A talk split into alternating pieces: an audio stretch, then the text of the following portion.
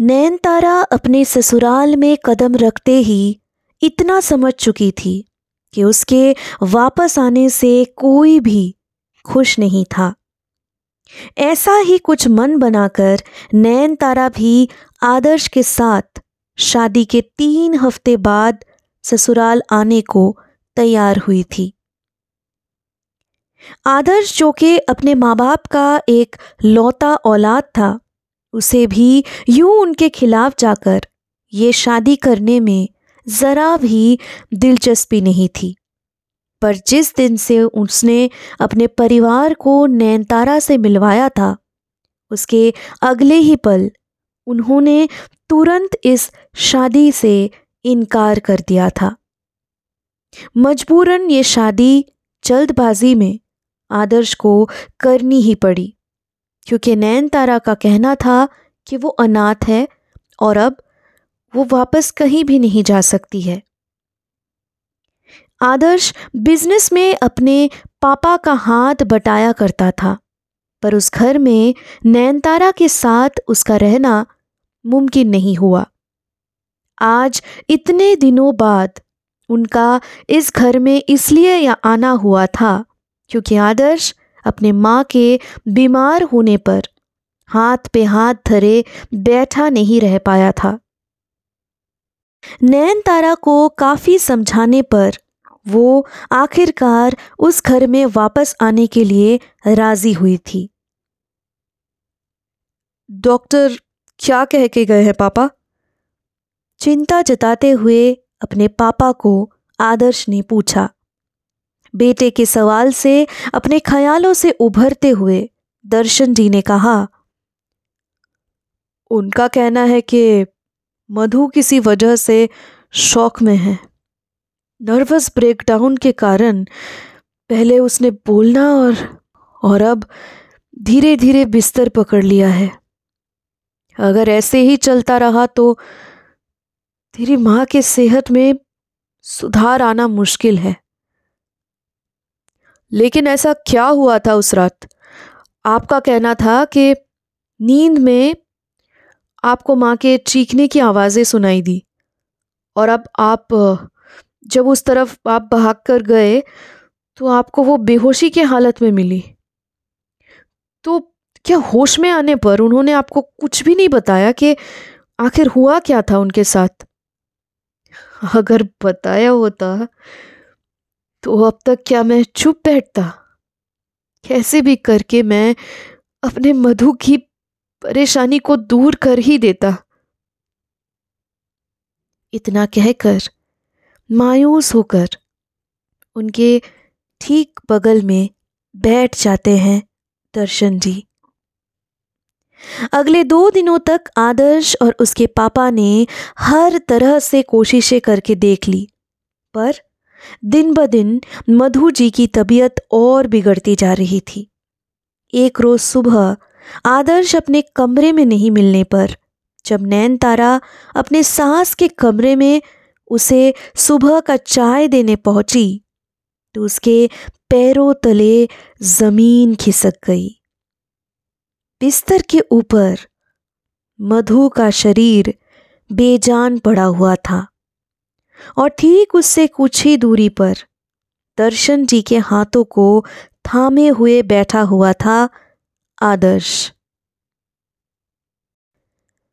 शमशान घाट से लौटते हुए आदर्श को दिलासा देकर उसके मामा ने कहा, बेटा होनी को कौन टाल सकता है? मैं जानता हूँ तेरे तेरे ऊपर क्या बीत रही है? दीदी और जीजाजी यूँ अचानक हमें एक साथ छोड़कर चले जाएँगे ऐसा कल्पना भी नहीं किए थे हम। दीदी की तबीयत का बताए थे जीजाजी पर यू उन, उनको भी हार्ट अटैक से मौत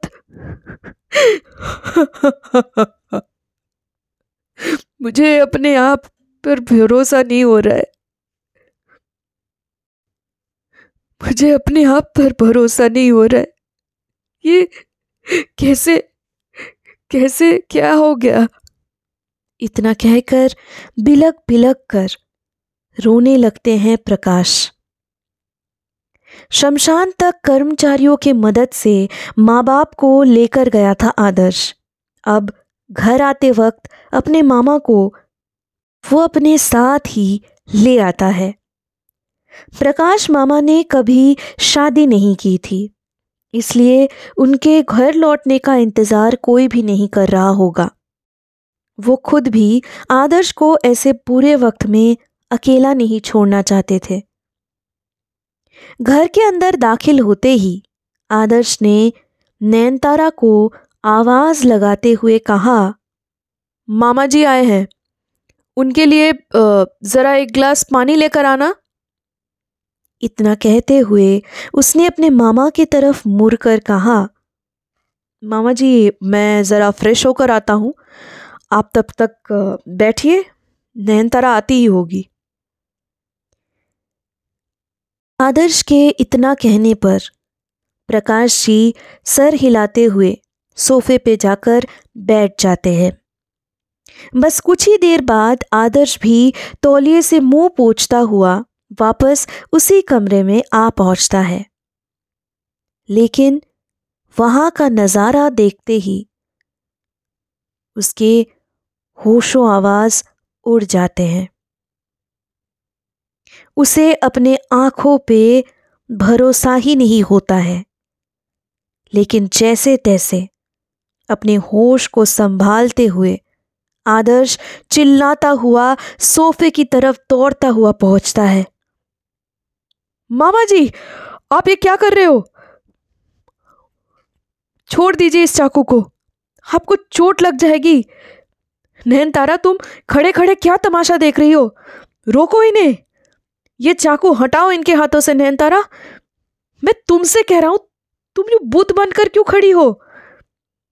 प्रकाश जी, तभी बड़बड़ाते हुए बोले, तू किससे बात कर रहा है?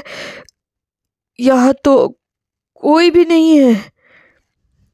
क्या बोल रहे हो मामा जी नैन तारा मेरी पत्नी आपके ठीक सामने खड़ी है और आपको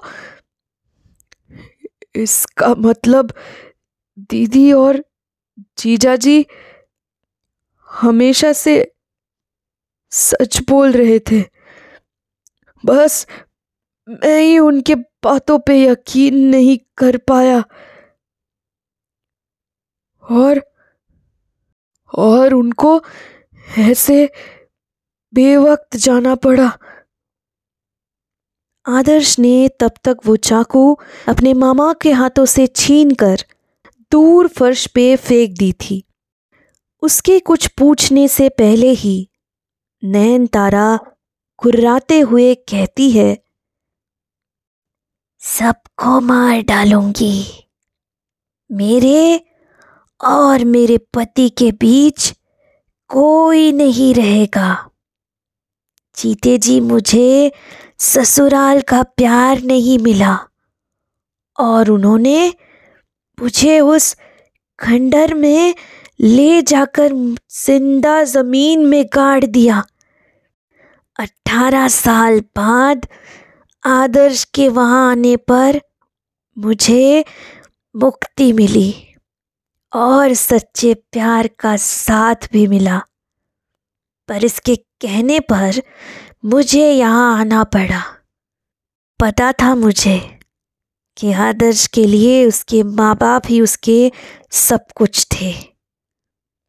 पर ये भी पता था कि उसके माँ बाप उसे पागल समझेंगे। सोचेंगे कि ये किसी काल्पनिक नैनतारा से उनका परिचय करवा रहा है। क्योंकि उसके अलावा मुझे तो कोई देख ही नहीं सकता था। मेरी सच्चाई पता चलने पर इन्होंने एक पुरोहित के ज़रिए मुझसे आदर्श को दूर करने की योजना बनाई। और उसी रात मैंने इसके माँ को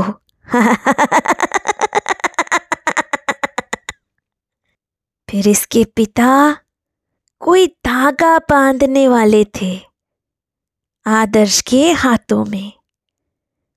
तो उनको भी और आज आपकी बारी है। मामा जी